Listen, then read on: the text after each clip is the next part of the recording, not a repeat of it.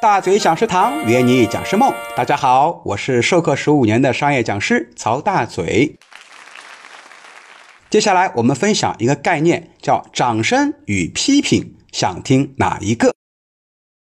想成为一名持续火爆的职业培训师啊，有一个心态必须牢记在心，那就是空杯心态。咱们一直强调，职业培训师呢本身就是商品，客户是用钱来投票的。当面说你千般好，不如马上订一场。这就好比我们去一家饭馆吃饭，吃完饭，店里的负责人跑过来问你吃的好不好。如果你下次还想来吃，说不定你会提出几个合理的建议。如果你不想来吃了，可能会直接回答嗯还不错，然后呢，嗨就没有然后了。同理。你的课讲的好不好？用人单位当面夸你没有用，关键看人家下一次还能不能继续返聘。所以在我们职业培训师里面啊，返聘量高是一个非常好的衡量讲师的优秀的标准。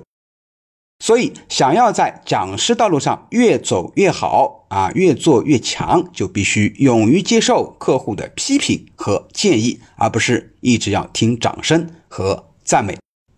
但问题是，讲师听惯了掌声，时间长了呢，就很难能够听得进其他的疑议和批评声，总想为自己呢找一些理由来辩解。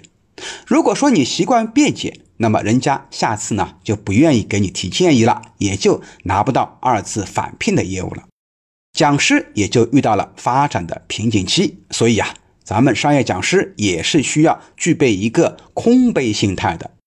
无论是新晋讲师还是成熟的讲师，都需要认真听取客户的批评。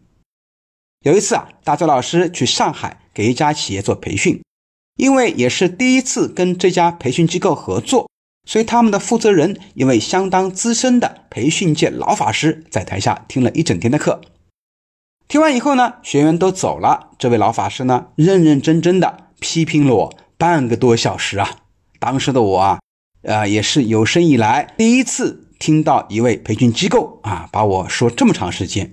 因为那个时候我已经有点小名气了啊，一年呢也有百来天的课量，自认为比较资深。所以当听到这位机构负责人的批评之后啊，觉得一肚子的委屈啊，心里有一百个理由想要去反驳，但最终我还是忍住了，因为毕竟人家是采购方嘛。但回过头来想一想啊，人家提出的每一条。都是非常实在的、最宝贵的建议。人家提出异议，说明他还继续想采购我的课程嘛？果然不出所料，过了一个礼拜呢，他又给我订了一个课。那么自从那次以后呢，我每次上完课啊。都会主动问采购方，哎，这次课程请提出三个意见，而且呢，我甚至会先给他发一个红包，然后呢，很诚恳的让他帮我提出三个小建议，即使找不到问题，也得说出一两个能够更加好的地方。